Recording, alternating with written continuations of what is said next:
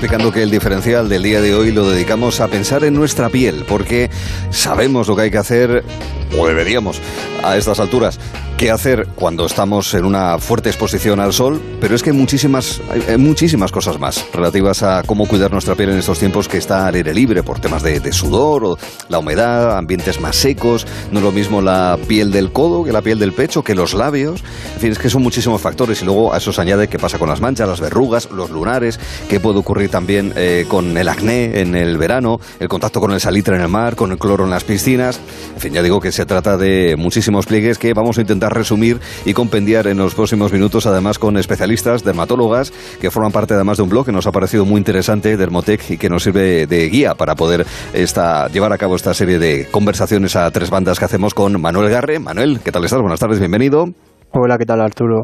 Empezando por cómo cuidar la piel en términos generales en el verano. ¿Con quién empezamos esta ronda de conversaciones, Manuel? Pues mira, vamos a empezar con Sara Gómez, que es dermatóloga en el Hospital Clínic de Barcelona y colabora en el blog Dermotec, como has dicho. Eh, con ella vamos a hablar del tratamiento de la piel en verano, ya que los efectos del sol en nuestra piel pueden ser muy perjudiciales. Ha escrito diversos artículos acerca del cuidado de la piel en verano con temas como los autobronceadores, alergia al sol, entendimiento de la protección solar, rosácea, acné, etcétera. Así que a ver si aprendemos un poco que nos viene bien ahora para el verano. Doctora, ¿qué tal estás? Sara Gómez, buenas tardes. Hola, ¿qué tal? Buenas tardes. Bueno, vamos a ir precisando un poco el tiro porque, claro, el campo, este campo es eh, amplísimo, ¿verdad, Sara? Sí, sí, es, es inabarcable.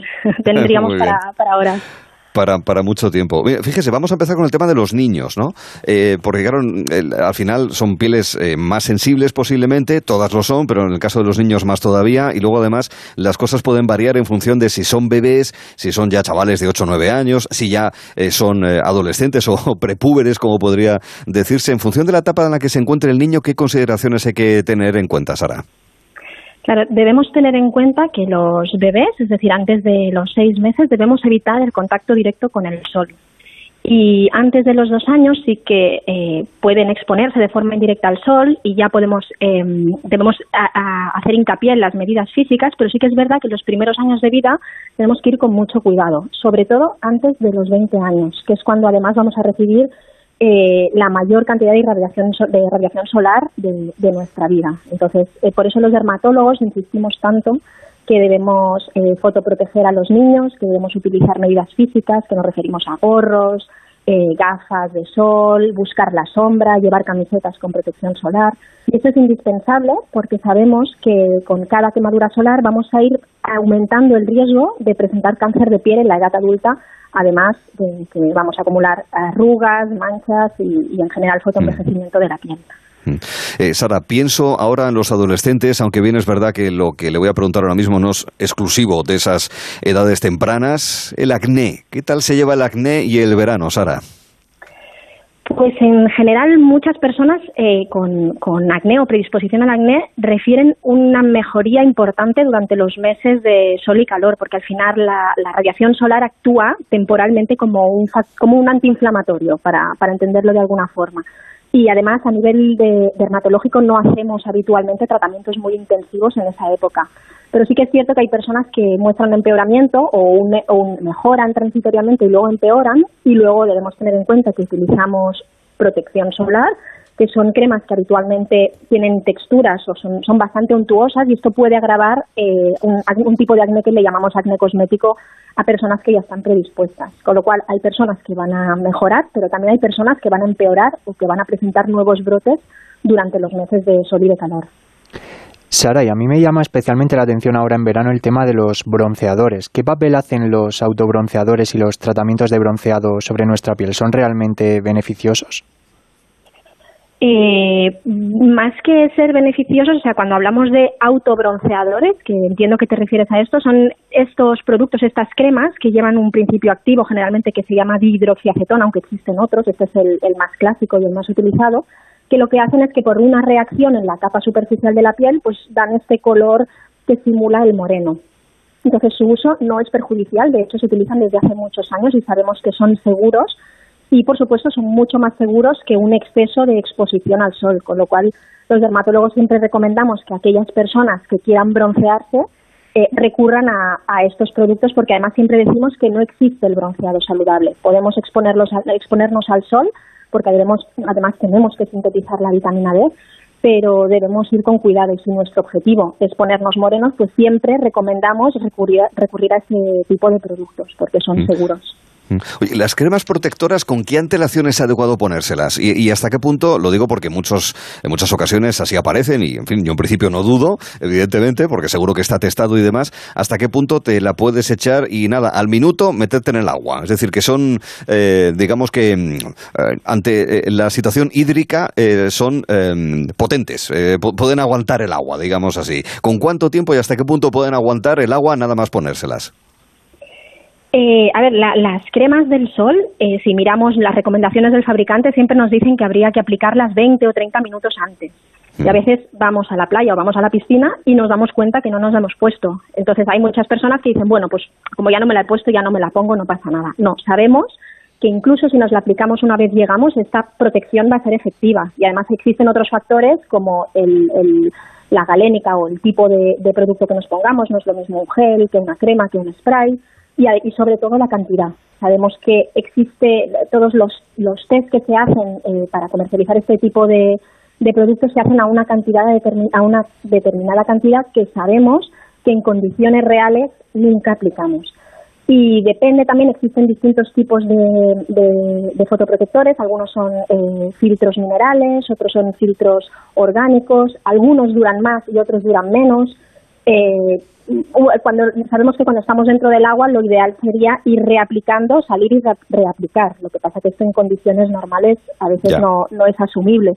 Pero sí que se recomienda al menos cada dos horas ir aplicando estas cremas. Si vamos a estar muy expuestos o en horas de mucha irradiación, pues probablemente es mejor que utilicemos camisetas con, con protección solar.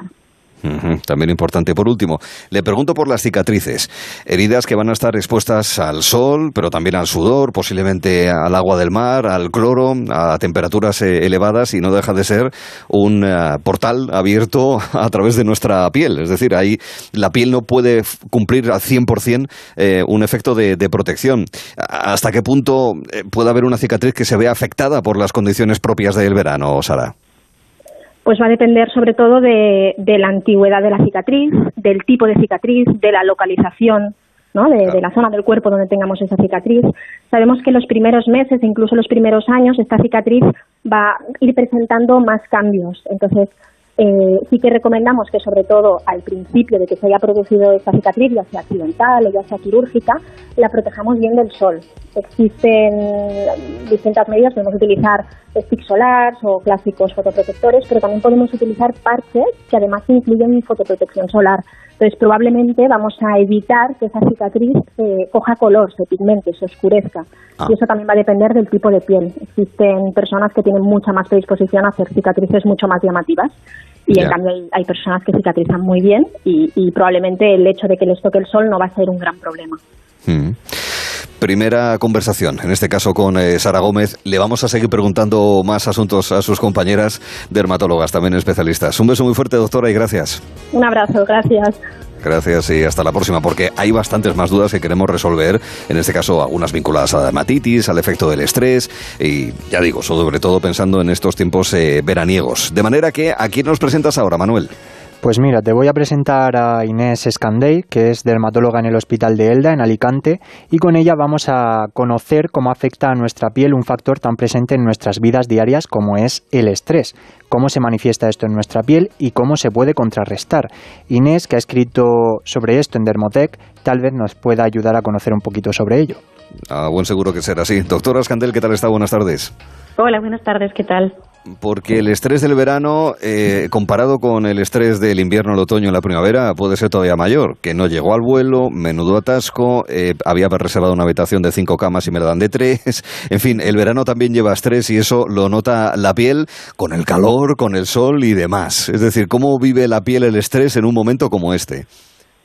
Bueno, realmente el estrés, eh, cuando hablamos de estrés, hablamos de estrés psicológico, porque también podríamos decir que hay un estrés físico, ¿no? El calor es un estresante para nuestro cuerpo. Claro, claro, Pero si hablamos de estrés psicológico, pues lo vive igual que en cualquier otra época del año. De hecho, por experiencia propia y de mis compañeros diría que el estrés suele ser peor en otras épocas. Diría que, que hay más enfermedades que empeoran, sobre todo hacia el final de la primavera, ¿no? En, en concreto pues antes de las vacaciones. Normalmente la gente en vacaciones, el estrés psicológico, por mucho que, que se agobien, suele, suele llevarlo mejor. Pero el estrés físico del calor también empeora de la radiación solar. Todo eso son estresores para nuestro cuerpo y también agravan las enfermedades de la piel. Así es. Eh, sabiendo eso, eh, y las personas que posiblemente ya tengan eh, y ya tengan detectado, incluso diagnosticado ese estrés que se manifiesta en, en su piel, ¿qué deberían hacer entonces, Inés? Pues hombre, lo más eficaz evidentemente sería intentar reducir el estrés, pero eso es muy complejo, ¿no? Entonces, realmente em, el tema es que el estrés no suele ser la causa única de una enfermedad de la piel. Es decir, el estrés como causa única y exclusiva de una enfermedad es muy poco frecuente. Sí que hay algunos trastornos como por ejemplo la tricotilomanía, que es esta gente que a lo mejor se arranca eh, algunos pelos cuando está muy estresado, pero eh, esos casos son menos frecuentes. Lo más habitual es que lo que ocurra es que una enfermedad que tiene la persona, por ejemplo una psoriasis, una dermatitis atópica o el acné simplemente, empeore con el acné. Entonces, bueno, lo que pueden hacer las personas en estos casos pues es intentar tratarse esas enfermedades de la mejor manera posible, mantener su piel cuidada, evitar las agresiones físicas, ¿no? Como exponerse a radiación solar muy intensa, muchísimo calor, intentar controlar el estrés psíquico, que ahí ya sí que se escapa un poco de, la dermatología. control. Exacto, sí, sí. Manuel. Sí, Inés, las personas, por ejemplo, con manchas, verrugas, cicatrices o alguna marca diferente, por ejemplo, al acné, ¿puede empeorar su situación también? Claro, eh, normalmente el estrés lo que agrava es fundamentalmente las enfermedades inflamatorias, digamos la fase como aguda de las enfermedades. Si tenemos acné, normalmente con estrés, pues podemos tener lesiones más inflamadas, más visibles y además manipularlas con más frecuencia. Normalmente la gente que está muy estresada se manipula más las lesiones de acné, se toca los granos con más frecuencia y por tanto más riesgo de cicatrices, con el caso de las manchas es un poco más eh, indirecta la relación. Probablemente las manchas tengan muchísimo que ver con la exposición solar y poco con el acné. Digo, y poco con el, con el estrés, aunque sí que es verdad que si las personas están muy estresadas, tienen una enfermedad inflamatoria, se les inflaman las lesiones y luego van al sol, pues para agravarse las manchas. Pero la relación es mucho menos estrecha.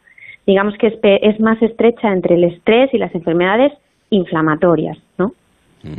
Eh, ¿Qué partes de nuestra piel pueden eh, demostrar ese, ese estrés? No es lo mismo, entiendo, las, la piel de la palma de la mano que, no sé, la piel del pecho, la, de la cara posiblemente, la del el cuero cabelludo. ¿Cuáles son las partes más afectadas?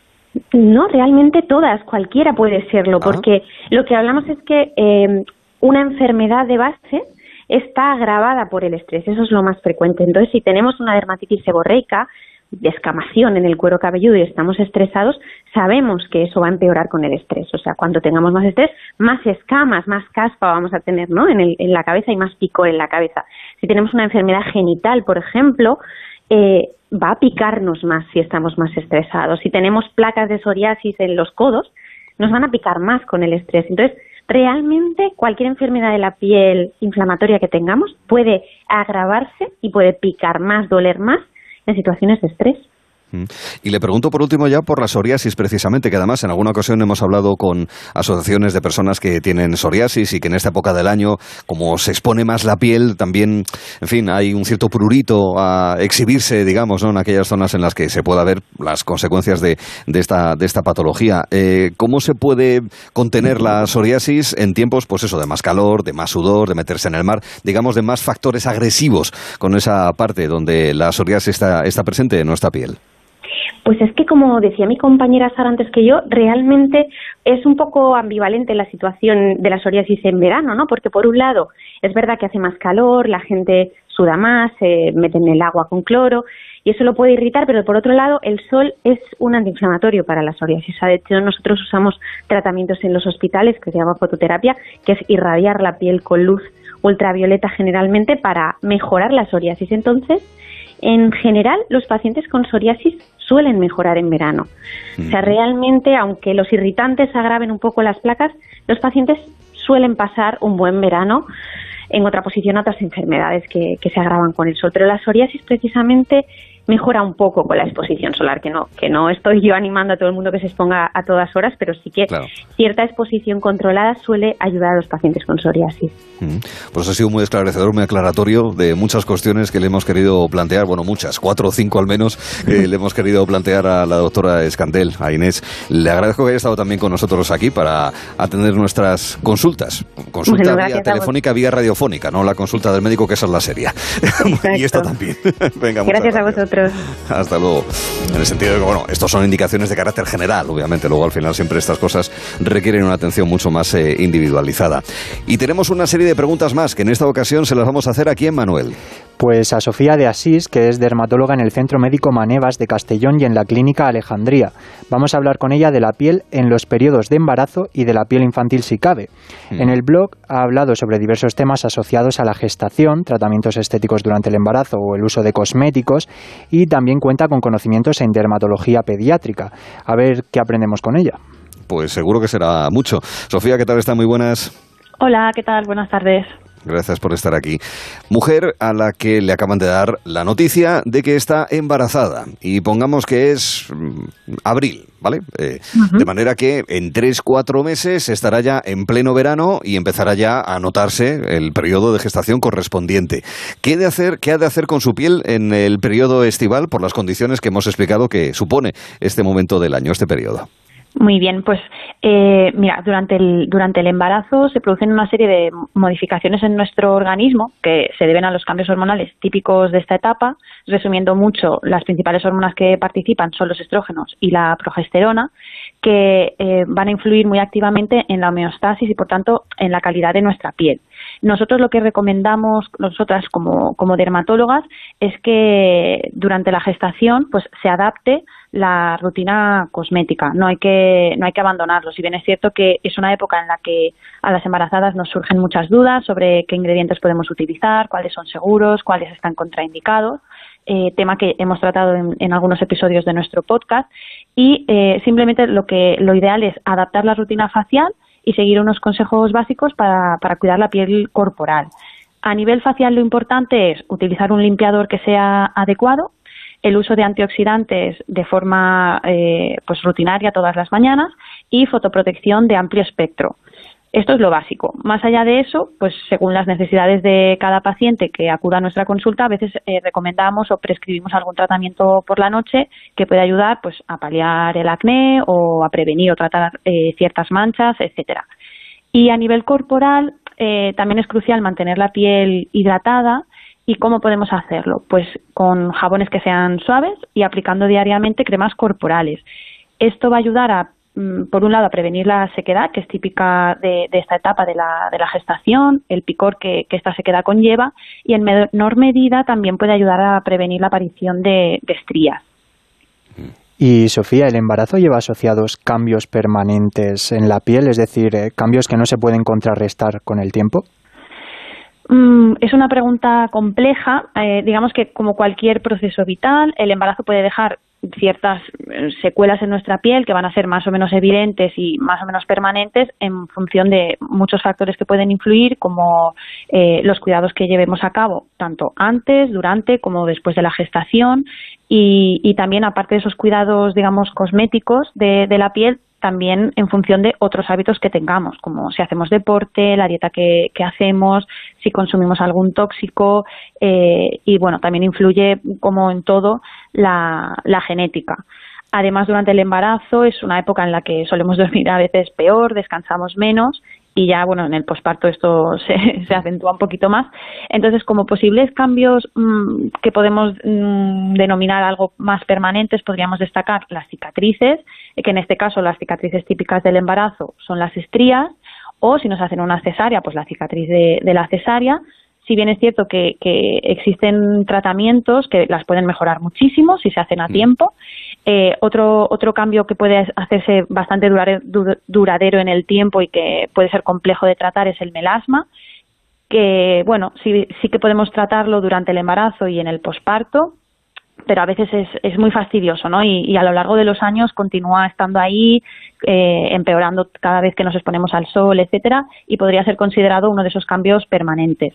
Hmm. Y luego, eh, también como comentaba al principio, debido a los cambios hormonales que típicos de, de este periodo, la, la, piel pierde elasticidad, pierde fibras elásticas, pierde colágeno y, es como consecuencia aparece sobre todo flacidez, que también es un tema que preocupa mucho a, las embarazadas y a las, y a las mamis. En estas respuestas nos acaba de demostrar eh, la teoría, pero seguro que con aplicación práctica. Porque ¿cómo se llama el peque o la peque, Sofía? Yo tengo dos, uno que se llama ah. Martín y uno que se llama Marc. Vale, eh, el Marc es el segundo. Eh, sí, Acaba usted de ser madre, además. Bien, enhorabuena. ¿eh? gracias. Bueno, y cuando Martín y Marc eh, pues crezcan un poco más, em, usted, cualquier padre, cualquier madre, en qué partes de la piel de los chavales, ya cuando tengan, no sé, 5 o 10 años, un poco ya mayores, han de fijarse más porque puedan ser lugares más proclives a la aparición tal vez de lunares o donde pueda aparecer algo que nos pueda resultar extraño. Eh, hay, que, decir, hay que estar fijando, mirándolos de arriba abajo, ¿vale? Pero bueno, hay alguna zona, porque es que ha habido algún caso, me han contado alguna vez, casos pues que en, los, en esos espacios entre los dedos de los pies, pues incluso ahí puede haber un problema. Y claro, ¿quién va a estar mirando ahí? ¿Eh? Pero pues bueno, hay que estar atento a todo, ¿eh? Exacto. Nosotros en la consulta eh, recomendamos también eh, las autoexploraciones, pero eso ya es en, gente adulta. cuando tenemos niños en casa, pues sí que de vez en cuando, pues revisar la piel en general. Incluso hay que mirar entre, entre el cabello, porque pueden aparecer lunares, lunares en esa zona. Si bien es cierto que aquí hay que mandar un mensaje tranquilizador, ya que es muy infrecuente el cáncer eh, en los niños, en cáncer cutáneo, incluso en los niños, es muy, muy infrecuente. Pero sí que es cierto que pueden aparecer lunares que van a ser benignos y pueden aparecer en cualquier zona de, de, la piel, incluso de las mucosas, como comentabas tú, entre los dedos, de los pies, de las manos, en las palmas, incluso en las uñas y pues eso, nosotros también en las consultas revisamos la piel del, del cuero cabelludo. No, hay que alarmarse, pero bueno, si, si se presenta cualquier mm. lesión con los típicos signos de alarma del ABCDE, de pues si son asimétricos, crecen rápido, eh, si sangran, etcétera, pues lo ideal es consultar al, al dermatólogo pues con, con lo antes posible, pero bueno. Está, está, claro. Que lo bueno, podemos hacerlo de manera radiodermatológica, pero también teledermatológica, ¿no? Porque creo que las videoconferencias, eh, las conexiones telemáticas, las fotos digitales tan fáciles ahora de hacer, obviamente todos llevamos una cámara en el bolsillo, eso también está ayudando mucho a ustedes, a los especialistas, eh, ¿verdad? Sí, la dermatología es una, una especialidad muy, muy visual y la teledermatología, que es la, la digamos, la asistencia eh, dermatológica a distancia eh, se viene utilizando desde hace muchísimo tiempo, pero es verdad que con la pandemia se ha potenciado muchísimo, muchísimo, pues por la necesidad que ha habido en estos tiempos que nos ha tocado vivir. Es verdad que para lunares y ciertas lesiones eh, se recomienda menos la teledermatología, porque nosotros los dermatólogos, para confirmar la benignidad o malignidad, utilizamos una, un aparatito que se llama dermatoscopio, eh, y eso pues el paciente no lo tiene en su casa para poder ver esa lesión así con tanto detalle, pero sí que es verdad que para muchísimas otras patologías, infecciones, eh, erupciones, mm, en general, pues y enfermedades como el acné, la rosácea, etcétera, con, con la teledermatología pues hemos superado ciertas ciertas barreras y ah, hemos hecho la dermatología más accesible para los pacientes. Pues con las doctoras Sara Gómez, Inés Escandel y en esta última intervención Sofía Dasís, que las eh, hemos encontrado en Dermotec y la verdad es que nos ha parecido muy interesante hablar con ellas desde la ciencia de la dermatología de esta especialidad, pero con distintas preguntas a cada una de ellas concluimos este diferencial sobre nuestra piel y pensando sobre todo en nuestra piel en verano. Cuidada en cualquier momento, pero también eh, con sus peculiaridades en estos meses. Sofía, muchísimas gracias, un beso muy amable. Muchísimas gracias a vosotros. Y hasta la próxima. Bueno, Morenazo, te ha quedado claro, ¿no? Todo el,